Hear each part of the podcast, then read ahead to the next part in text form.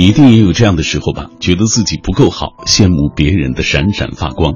其实大多数人都是普通的，别人的付出是因为你没有看到，所以别停步，也不要沮丧，做努力爬的那个蜗牛，或者是坚持飞的笨鸟，坚持着，总有一天你会活成自己曾经渴望的模样。我是小马，我就是那只不断攀爬的小蜗牛，还在努力当中，哪怕每天只有一点点进步，呃，都觉得是快乐的。而我最好的努力状态，就是在晚上九点的北京，带来一本书跟你分享，无论是假日还是平时。今晚这一期节目为大家呈现的是《读城记》，其实就是讲述一座城市和一个作家、一部文学作品，或者是电影、音乐等等艺术作品相关联的一些内容。今天晚上我会带领各位去捷克的布拉格、土耳其的伊斯坦布尔以及美国的纽约，哎，读一读关于那座城市的一些文字，也讲一讲关于那里的一些传奇故事。今天我们的话题是。你向往哪一座城市？那座城市里有哪些有名的作家，或者是关于他有哪些文学艺术作品等等？大家都可以来说一说。联络小马的方式，我每天都说，不知道各位是不是能记得住啊？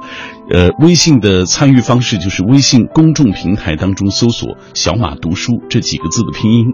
微博参与的方式，在新浪微博中搜索“品味书香”或者是“小马 DJ” 啊，你就可以在我们的直播帖之下给我留言。如如果错过收听某一期节目，可以下载中国广播 app，在这个 app 上来找到我们往期回放。稍后就进入我们今晚的重点分享环节。我爱白纸千字的城堡，它装得下整个宇宙的情愁悲苦。仗剑奔走的少年，沉默如水的思想者，不着边际的幻想。永远热泪盈眶的感动。繁华落尽之后，卷一起来之前，FM 一零六点六，品味书香，给你夜色里最美的诗句，永远触手可及的远方。感谢大家继续在假日来收听小马带来的品味书香节目。今晚我们这期为大家呈现的是《读城记》，其实就是讲述一座城市和一个作家、一部文学作品，或者是关于那座城市的电影、音乐等等艺术作品啊相关联的一些内容。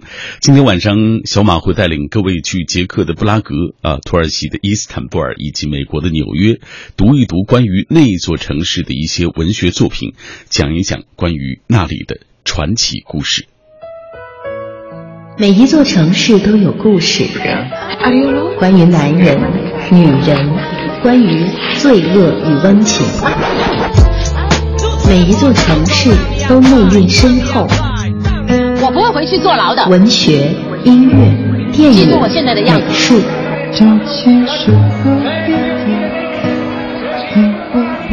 读城记，领略世界之美。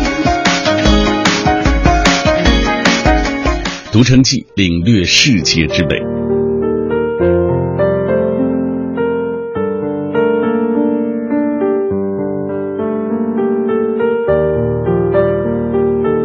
那今天晚上我们第一站的旅行是。捷克的首都布拉格啊，位于中波西米亚州伏尔塔瓦河流域。布拉格地处欧洲大陆的中心，在交通上一向拥有重要的地位，与周边国家的联系也是相当的密切。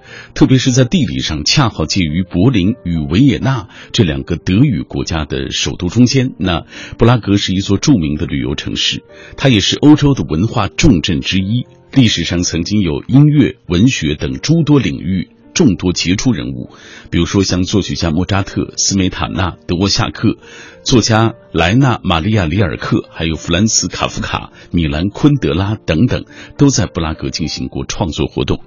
今天的布拉格仍然保持了浓郁的文化氛围，拥有众多的歌剧院、音乐厅、博物馆、美术馆、图书馆、电影院等等文化机构，以及层出不穷的年度文化活动。那作为品味书香，我们今天晚上着重要为大家来介绍，当然是一些作家和一些有关于布拉格的重要的作品。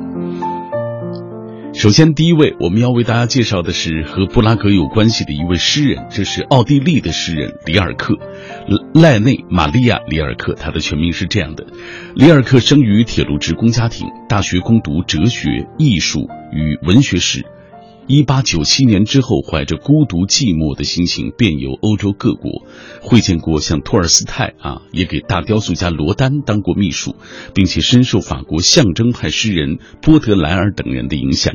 第一次世界大战时，曾经应征入伍。一九一九年之后，迁居瑞士。里尔克和布拉格这座城市的关系，源于他在布拉格生活和创作的经历。他的早期创作。具有鲜明的布拉格地方色彩和波西米亚的民歌风味儿，比如说诗集《生活与诗歌》《梦幻》等等。但是它内容偏重神秘、梦幻与哀伤。欧洲旅行之后，他改变了早期偏重主观抒情的浪漫风格，写作以直觉形象，呃，来象征人生和表现自己思想感情的咏物诗，对资本主义的异化现象表示抗议。晚年，他思想更趋悲观，代表作是长诗《杜伊诺哀歌》和诸多的十四行诗等等。应该说，里尔克对于现代诗歌的发展产生了巨大的影响，他也扩大了诗歌的艺术表现的领域。接下来，我为大家阅读里尔克的一首代表作品，叫做《沉重的时刻》，也有被翻译叫做《严重的时刻》。诗不长啊，就几句，大家品味一下。里尔克的这首诗是这样写的：此刻有谁在世上某处哭，无缘无故在世上哭，在哭我；此刻有谁在夜间某处笑，无缘无故在夜间笑，在笑我；此刻有谁在世上某处走，无缘无故在世上走，走向我；此刻有谁在世上某处死，无缘无故在世上死。望着我，这首沉重的时刻是里尔克的代表作之一，也被很多人认为是一首很让人费解的诗。作为象征主义诗歌的代表作品，这首诗解读起来也是非常困难。呃，第一次读，大家可能会觉得不太喜欢这首诗，语言不精致倒也罢了，结构好像还挺呆板的。呃，其实想一想，世界文学史上这么呆板的诗，又备受推崇的诗并不多见。那他读下来之后，还会有一种神秘的、隐隐的恐惧和疼痛。我们试着给大家来分析一下这个诗啊。就结构而言，它的呆板在于每一节都一样，是三句，而且文字几乎完全相同啊。但是在基本不变的呃这个诗里，却藏有一些细微的变化。这个变化主要是从上到下依次四个字，叫做哭笑生死，在哭我，在笑我，走向我，望着我啊，呃，这个哭笑生死这四个字，我们可能会觉得很惊讶啊，这四个字不就是人的一生吗？哭着诞生于世，笑着开始成长，慢慢的展开生活，然后又死于生命的尽头，而且这四个字还是人生的基本因子。因为每一个时刻都在诞生哭和笑，每一个时刻都在诞生生和死，时间展开的过程也就是生和死、哭和笑展开的过程。所以这首诗其实是在写人的生命，写生命的孤独、无奈，生命的疼痛和恐惧。优秀的诗篇一般不太讲究辞藻，因为辞藻原本就不是他们的目的。诗人。深深的懂得，繁华乃瞬息之事，平淡才会归于永恒。这首诗也不例外。通篇好像没有一个形容词，但是你仔细想一想，还真有，就是题目隐藏在题目当中。这个题目叫做“严重的时刻”或者是“沉重的时刻”，因为有不同的翻译啊。我找了一下相关的，最早的这个“严重的时刻”是诗人陈庆荣的翻译。也有被翻译成沉重的时刻的，为什么要用一个形容词来修饰时间？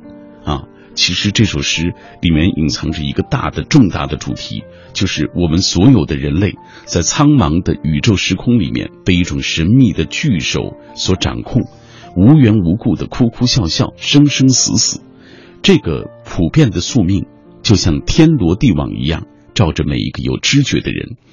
所以，这恒久的时刻，如何不让人心生恐惧，倍增了人生多少的凄凉和无奈？从而觉出生命悲剧的深刻严重性。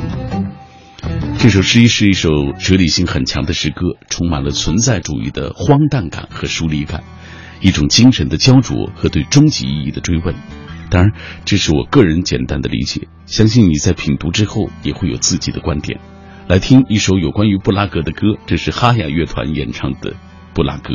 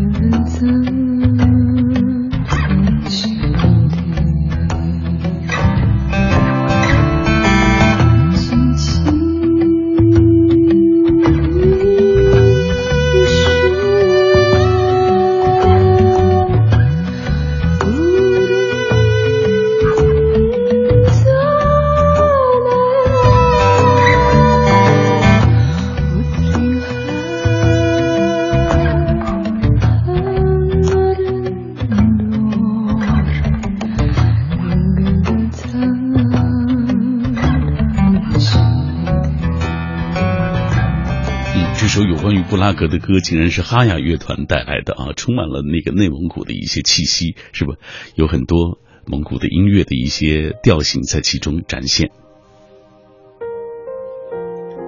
那说到布拉格，不能不提的还有弗兰茨·卡夫卡，呃，一位生活在奥匈帝国统治下的捷克小说家，出生犹太商人家庭，十八岁进入布拉格大学学习文学和法律。一九零四年开始写作，主要作品是四部短篇小说和三部长篇小说，但是生前大多都没有发表过，三部长篇也都没有写完。卡夫卡被称为是欧洲著名的表现主义作家，他生活在奥匈帝国即将崩溃的那个时代，又深受尼采，包括。伯格森哲学的影响，对政治事件一直抱旁观态度，所以他作品大多是用变形荒诞的形象和象征直觉的手法，表现被充满敌意的社会环境所包围的孤立绝望的个人。文笔想象奇诡，常采用寓言体，背后的寓意啊，这个应该说永无定论，是二十世纪各个写作流派纷纷追认他为先驱的一位著名的写作者。那其实卡夫卡也是西方现代派文学的宗师和探险者。他的创作风格，我们刚才介绍了表现主义，表现主义作家中创作上最有成就的一位。他生活和创作的主要时期是在一战前后，当时情况是经济萧条、社会腐败、人民困苦，这一切使得卡夫卡终生都生活在孤独和痛苦当中。于是，对社会的陌生感、孤独感与恐惧感成了他创作的永恒的主题。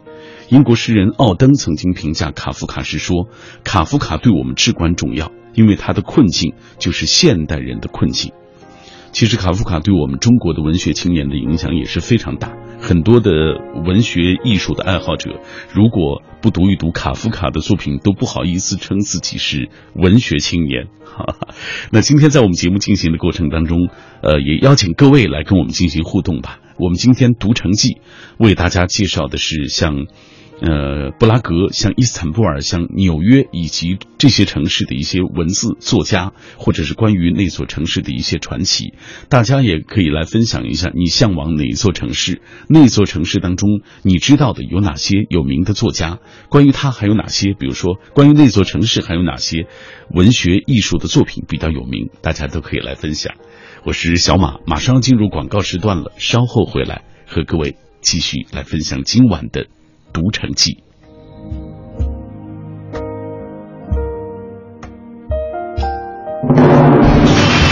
春节到祝福到文艺之声给大家拜年啦大家好，我是相声演员金飞，在这儿啊给您拜年了，祝您猴年生活一帆风顺，幸福美满，事业如日中天，宏图大展。也祝愿 FM 一零六点六中央人民广播电台文艺之声越办越红火。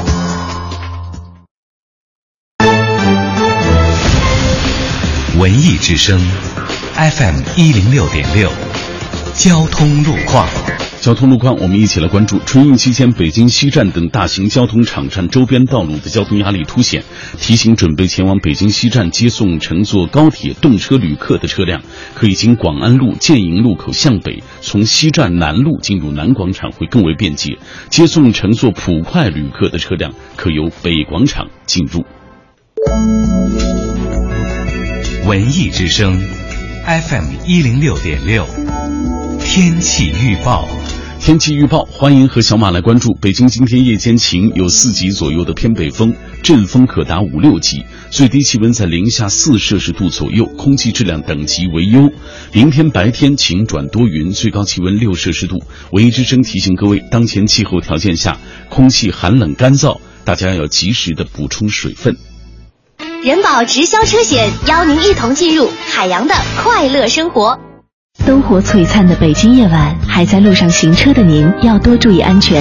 人保直销车险温馨提示您：路上行车多留心，切莫心急催前车。好友车内勿闲聊，避免嬉笑和打闹。雪天道路易打滑，慢踩油门，缓刹车。这些提示牢记心，人保伴您安全行。人保直销车险：四零零一二三四五六七。四零零一二三四五六七。海洋的快乐生活。北京啊，这雾霾不是也是不是一两天了吗？最近我们节目组呢出去采访，出去采访关于这雾霾给大家生活带来的这个不便啊。那天呢，我就呃上周啊周日我采访，我说我说大妈呀，大妈，请问雾霾给你生活带来哪些不便呢？当时那大妈就把我一顿臭骂，朋友们，你说现在人这素质啊？她说你瞎呀。我说你怎么骂人呢？我是你大爷！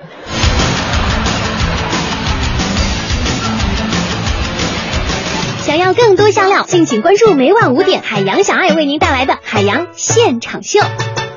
海洋的快乐生活由人保直销车险独家冠名播出。电话投保就选人保。四零零一二三四五六七。中央人民广播电台文艺之声。FM 一零六点六，生活里的文艺，文艺里的生活。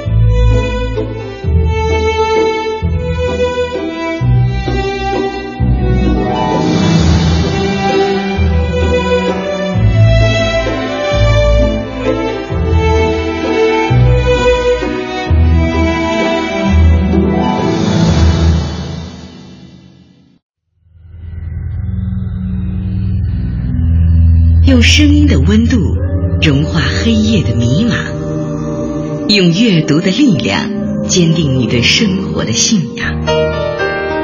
每晚九点到十点，品味书香，讲述书卷之中那从手边流淌的岁月，讲述书卷背后那熠熠生辉的时光。感谢你继续停留在小马的声音世界当中。每天晚上九点到十点，在这一段电波当中，都有一档叫做《品味书香》的节目，和你分享与读书有关的方方面面的一些内容。比如说，有时候是新书的品评和推荐，有时候是一些经典作品的汇集。当然，也有像今天这样啊，我们拉拉杂杂的要从一座城市说起，说一说关于这座城市的一些作家，以及关于他的一些作品啊。今天我们这一期《读城记》讲述一座城市和一个作家、一部文学作品或者是电影、音乐等艺术作品相关联的一些内容。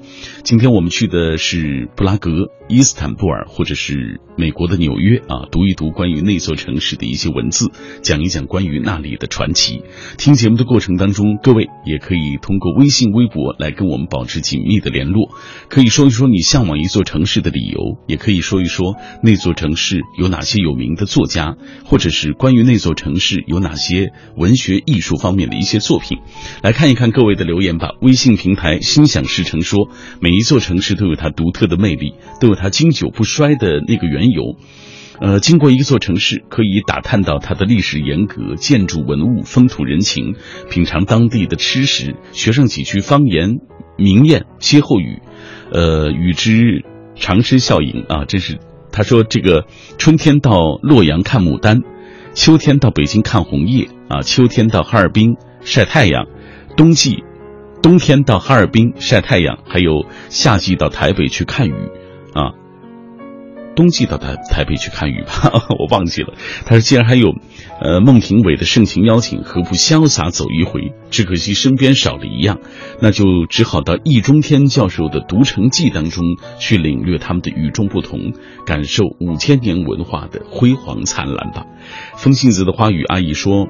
孙女儿今天高烧终于退了啊！去过的城市最喜欢的是黄山脚下的屯溪，一九九三年去的，去的时候正赶上下雨，撑伞走在石阶小路，一个小店一个小店悠闲地逛着，不是假期，人很少，那是很惬意的享受。最盼望的，最近最盼望的是去重庆朝天门码头山城夜景川味小吃，想想都觉得美的不行不行的，好吧？呃，来。呃，我的微博的平台当中也有很多的朋友在分享，雨中云散。他说：“这个啊，每个人，我个人觉得意大利是不错的选择，无论是观光式的旅行、休闲式的度假，还是疯狂式的购物啊，全都可以享受。罗马古迹啊，佛罗伦萨的教堂和边上小镇的购物。”比萨的斜塔、水上的威尼斯城等等，还有淳朴的意大利风情啊，都是可以尽收眼底。关于那座城有什么样的文学作品啊？呃，也可以跟我们一起来分享。嗯，呃，来，下面这位是木西，他说最向往的肯定还是家乡。关于家乡的作家，首先想到的就是胡适、陈独秀、张恨水，其实还有很多有名的作家啊，他们对现代文学有很大的影响，提倡的是很多思想，也是特别有代表性的。呃，这个愿文学类的作品能够越来越多啊，多出一些好书，让我们阅读和享受。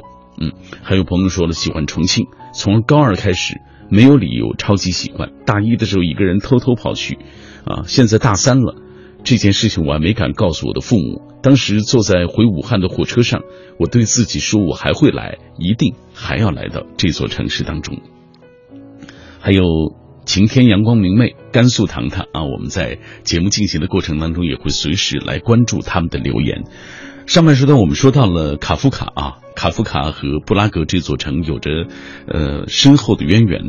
那其实卡夫卡的文学作品对于我们中国的文学青年的影响也是巨大的。接下来我们就听一听高晓松对于这位文学大师的评价。在我成长的年纪里，这个男生如果连卡夫卡都没看过，是没办法追上女生的啊。这个我成长的岁月里，文艺青年是最占上风的啊！那时候还没有富二代，也没有什么海天盛宴什么这些事情。那时候大家都坐在草地上谈话、弹琴，谈话一定要谈卡夫卡、米兰昆德拉、村上春树。所以卡夫卡是伴随我们成长。而但是我觉得卡夫卡的书一定要年轻的时候先要看一遍，然后中年的时候看一遍。我猜我晚年的时候还要看一遍，因为会有很不同、很不同的感受。年轻的时候看就觉得好神奇啊，觉得好好好诡异、好荒诞，然后觉得好前卫啊、好先锋，然后觉得自己好有文化。看卡夫卡，其实很多东西看的时候是完全怀着那种我必须得看，我必须得看，要不然我卡夫卡都看不下去，我还是文艺青年吗？其实没有什么真正的特别深的感受啊。尤其像《城堡》这种小说，又长冗长极了，然后看了实在睡着七八次，但是也要坚持看完。因为是文艺青年啊，但是他的很多短的东西是非常精彩。推销员一觉醒来，发现自己变成了甲虫。尽管他还有人的情感和心理，但虫的外形使他逐渐化为异类。变形后被世界遗弃的他，心境极度悲凉。三次努力试图与亲人以及外界交流失败后，等待他的只有死亡。这个故事是卡夫卡最著名的小说之一《变形记》。这个短文特别显示出卡夫卡的风格，这个风格就叫做啊，expressionism，就是表现主义。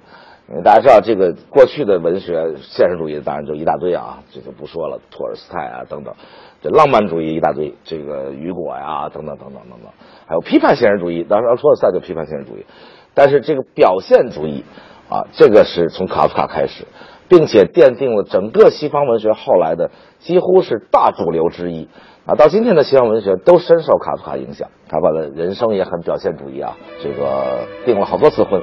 最后一个也没接，我觉得这这个也挺猛的。我觉得卡夫卡，我看他的感书就感觉这个人内心深处是极为极为的颓丧的一个人啊。表现主义基本上也是从这儿开始的，就是大家从那种有热血有热情变成了冷眼旁观。估计卡夫卡是这儿长了一只眼睛，一直在旁边冷眼旁观自己，觉得自己被自己旁观着，就这样过了一生。四十一岁还没有我大就去世了啊！当然你看完他作品就知道，他也不能活很久了，因为他整个人那种。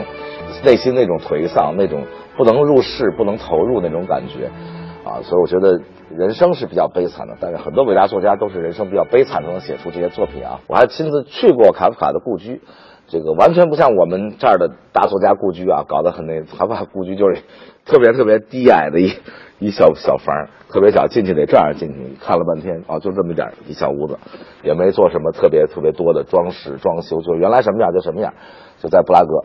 啊，他一生都是在做小职员，然后一生不得志。啊，临终前他的遗嘱是说要把他写的所有东西都烧掉。幸亏遗嘱执行人没有执行，不然就没有后来的伟大的波澜壮阔的西方现代主义文学。嗯，这是高晓松眼中的卡夫卡对他个人的影响。其实他倒没有从所谓文学的这个角度对卡夫卡有太多的这种，比如说介绍啊，因为他自己也说了，年轻的时候尽管是个文学青年，读了很多卡夫卡作品，但是，呃，说实话没几部能读得懂的，因为他的那种表现主义、那种荒诞啊、那种疏离，可能是我们现在人真的是很难理解的。但是不否认卡夫卡在文学方面的一些成就。那说到布拉格，不能不提的还有一位。米兰昆德拉，捷克文学史上最伟大的作家之一。一九二九年四月一号，米兰昆德拉出生于捷克斯洛伐克第二大城市布尔诺。他的父亲是钢琴家、音乐教授，当过音乐学院的院长。嗯，昆德拉孩提时代相当一部分时间就是在父亲的书房里度过的，在那里，他经常悄悄地听父亲给学生讲课，啊，然后父亲呢。亲自教他弹钢琴，也引领他一步一步走进了音乐的世界。十多岁开始，他读了大量的文学名著，捷克的以及外国的都有。十三四岁的时候，正值二战时期，他师从捷克最出色的一位作曲家保尔哈斯学习作曲。后来，哈斯先生被关进集中营，再也没出来。昆德拉始终把他当做我个人神殿当中的一位。他写下的第一首诗就是纪念保尔哈斯。就是他的这位音乐老师。一九四八年，十九岁的米兰昆德拉考入布拉格查理大学哲学系，经常去听音乐课。后来又转到布拉格电影学院读电影专业，并且在那里毕了业。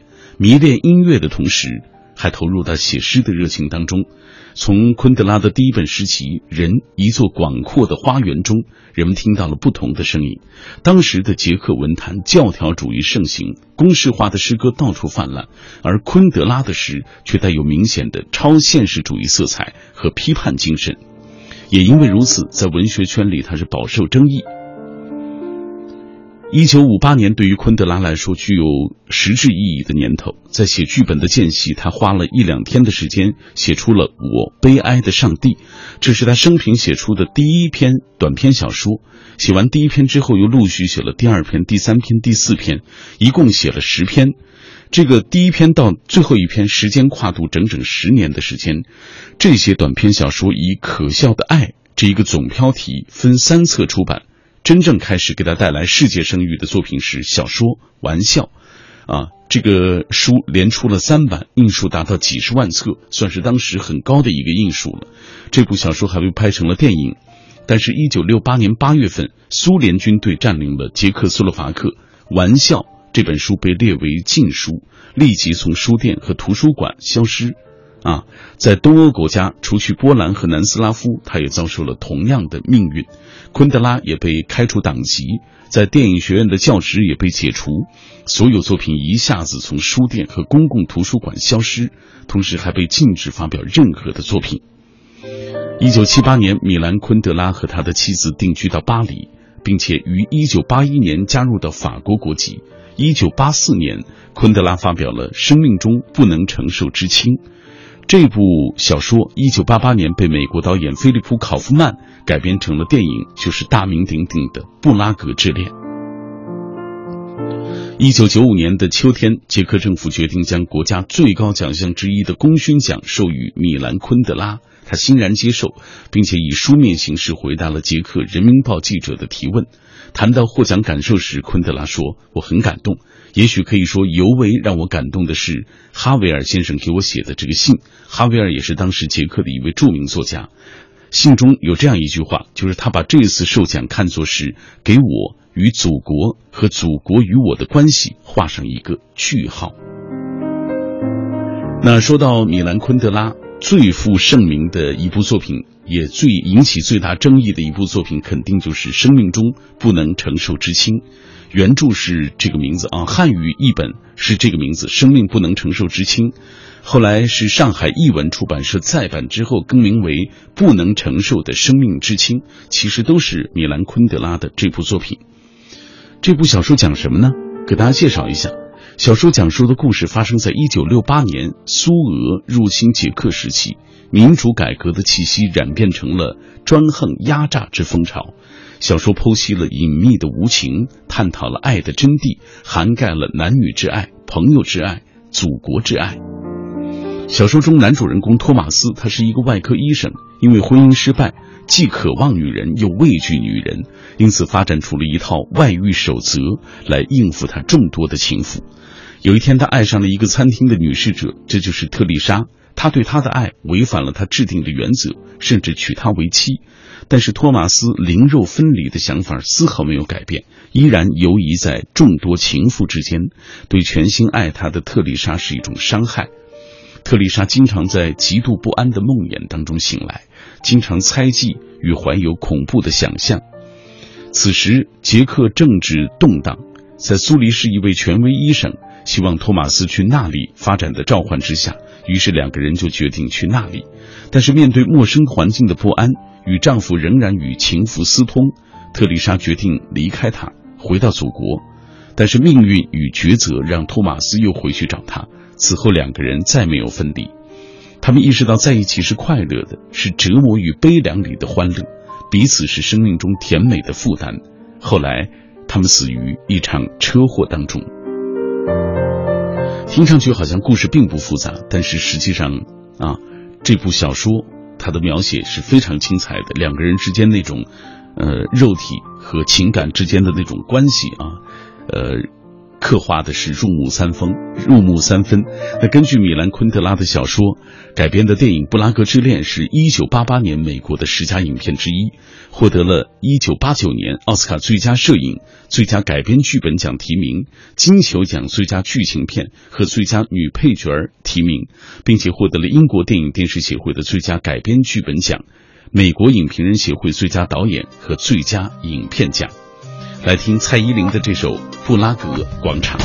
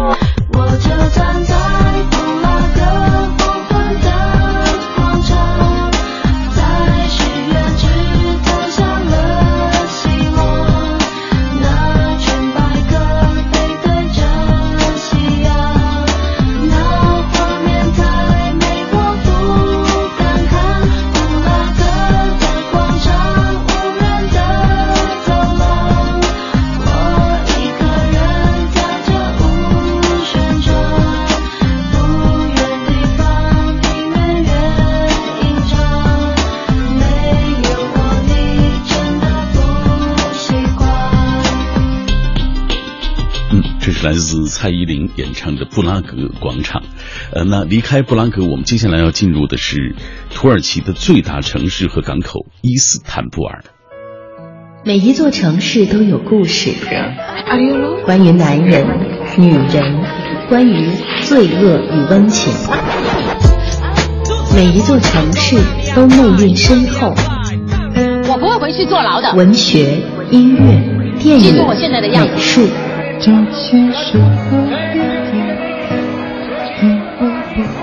城记，领略世界之世界之美。读成记，我们一起来领略世界之美。接下来，我们的脚步要进入伊斯坦布尔，这是土耳其最大的城市和全国经济、贸易、金融、文化、交通中心啊，也是世界著名的一个旅游胜地。那在漫长的历史当中，伊斯坦布尔曾经是罗马帝国、拜占庭帝国、拉丁帝国、奥斯曼土耳其与土耳其共和国建国初期的首都，至土耳其独立战争期间迁都到安卡拉。伊斯坦布尔当选为二零一零年欧洲文化之都和二零一二年的欧洲体育之都。说到伊斯坦布尔，不能不提的一位作家就是费列特·奥尔罕·帕慕克，他是土耳其著名的作家，被认为是当代欧洲最核心的三位文学家之一，最杰出的小说家。二零零六年获得诺贝尔文学奖，他的作品被译成五十多种语言出版，在众多国家和地区畅销。呃。一九九八年，《我的名字叫红》这本书奠定了帕慕克在国际文坛上的文学地位，啊，赢得了法国文艺奖、意大利的卡福文学奖，包括二零零三年的国际都柏林文学奖等等。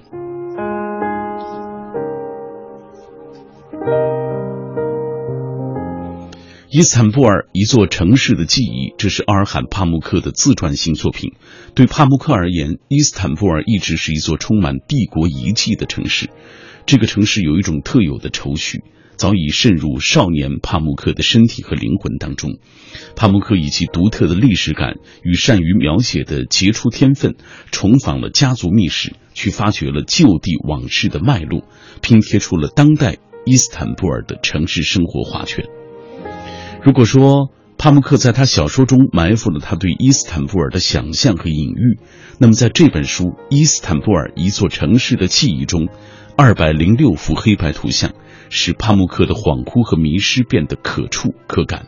这本书也将读者带回到帕慕克写作的原点，找到打开帕慕克文学之谜的金钥匙，那就是他为什么写作，为什么成为今天的他。我们给大家来介绍一下，在这本书当中，帕慕克是这样描述他眼中的伊斯坦布尔的。他说：“福楼拜在我出生前一百零二年造访了伊斯坦布尔，对熙熙攘攘的街头上演的人生百态感触良多。他在一封信中预言，他在一个世纪之内将成为世界之都。事实却正好相反。奥斯曼帝国瓦解之后，世界几乎遗忘了伊斯坦布尔的存在。”我出生的城市，在它两千年的历史中，从不曾如此贫穷、破败和孤立。它对我而言，一直是一个废墟之城，充满了帝国斜阳的忧伤。我一生不是对抗这种忧伤，就是让它成为自己的真正的忧伤。那我们接下来再来分享一个有关于伊斯坦布尔的电影，叫做。伊斯坦布尔的幸福，呃，这本书的故事的主线是一场荣誉谋杀。所谓的荣誉谋杀，就是指男性成员以捍卫家庭荣誉为由，杀害他们认为与男子有不正当关系的女性家庭成员。主人公天真无邪的玛丽是一个十五岁的土耳其乡村少女，在遭到身为族长的大伯的强暴之后。痛苦的发现，全家人一直在等待她用一条绳子来解决自己的生命。于是他就想逃脱。这个时候，年轻的突击队员西马尔退役返乡，带着父亲交给他的神秘任务，来到了伊斯坦布尔。昔日的勇士却黯然发现自己在这座大都市里犹如一个白痴。随着一个巨大的秘密逐渐浮出水面，濒临崩溃的西马尔。如何面对自己的信仰？影片当中还有一个主人公就是中年教授伊凡，事业有成，家庭美满，却时时忍受着精神上的极度空虚与孤独。终于，他毅然抛下一切，只身出发，前往大海，寻找自己的救赎。在传统与现代观念的激烈冲突中动荡不断的土耳其，三个人的命运相互交接重叠，一段引人入胜的奇遇旅程也就此展开了。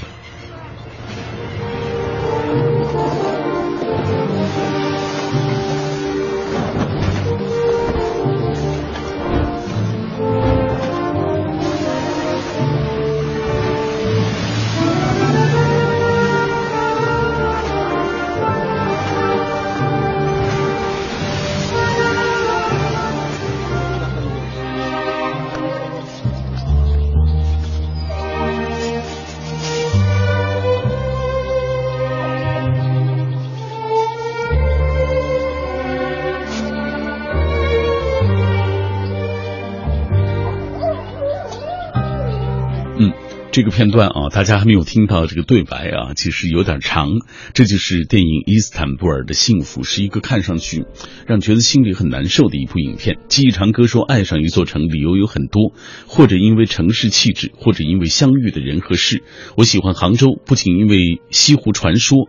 啊，呃，这个包括岳庙的壮怀古胜，还因为气候与人，还有西湖的醋鱼、茶香鸡等等当地的美食。另外，灵隐寺，啊，也有了这个祭天和尚而增添了烟火气息啊。呃，今天的节目啊，我们为大家带来的这一期节目叫做。读城记其实是通过这样的方式带领各位去不同的城市，了解关于那座城市的一些故事。最重要的是了解关于那里的一些作家和他们文字当中关于那座城的一些描述。以上就是今晚的品味书香的全部内容了。感谢大家每天晚上都和小马一起相守这一段读书的时光。谢谢各位，明晚再会。